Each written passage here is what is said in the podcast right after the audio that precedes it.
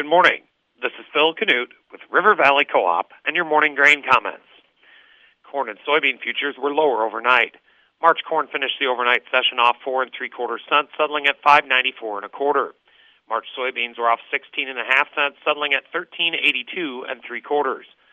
In the outside markets as of 7:45 a.m., the U.S. dollar index is off 0.105, trading at 94.81. February crude oil is off 44 cents, trading at 82.20 a barrel. Precious metals are all lower. Industrial metals are mixed. The electronic mini Dow Jones is up 113 points, trading at 36,273.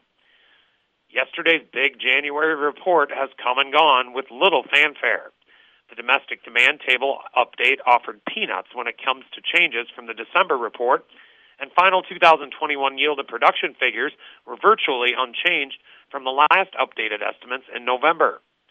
What was most shocking to traders on the domestic balance sheet yesterday was the unchanged soybean export estimate and the unchanged corn feed usage estimate. Those figures were expected to be lowered due to the current pace of soybean exports running well behind USDA's current forecast and lower feed demand. In summary, carryout projections for both corn and soybeans did increase slightly from December, but not by enough to be considered a bearish change necessarily.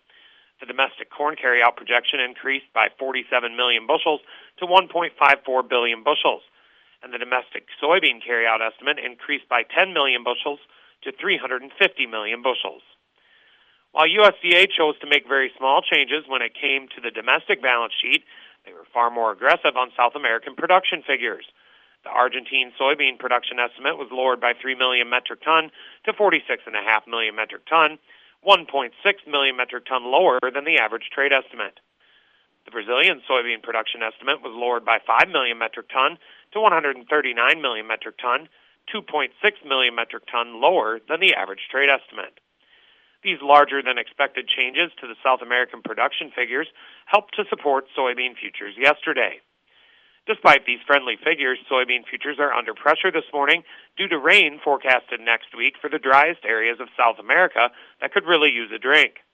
Also, crude oil and commodities in general traded lower overnight, weighing on corn and soybean futures.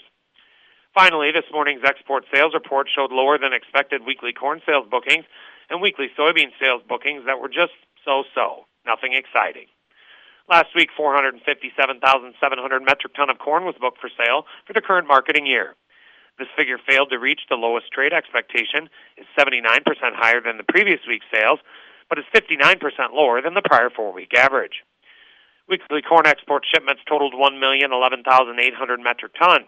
This figure is 3% higher than the previous week's shipments and is 1% lower than the prior four-week average.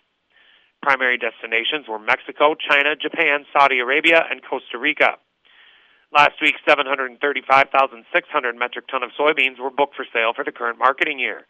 This figure is in the middle of the range of trade expectations, is 92% higher than the previous week's sales, and is 1% lower than the prior four-week average. Last week's soybean export shipments totaled 1,020,100 metric ton. This figure is 42% lower than the previous week's shipments and is 43% lower than the prior four week average. Primary destinations were China, Mexico, Egypt, Pakistan, and Spain. Yesterday, the fund sold 5,000 contracts of corn, bought 5,000 contracts of soybeans, and sold 8,000 contracts of wheat. They are now estimated to be net long 345,360 contracts of corn, net long 107,285 contracts of soybeans, and net short 31,710 contracts of wheat. From a chart perspective, March corn finds initial support at yesterday's low, 591, followed by 584 and three quarters, last Monday's low, and then the 580 area. Initial resistance is at the psychological $6 level, followed by 608 and 608 and a quarter, the highs from Monday and Friday respectively, and then last Tuesday's high, 611 and a quarter.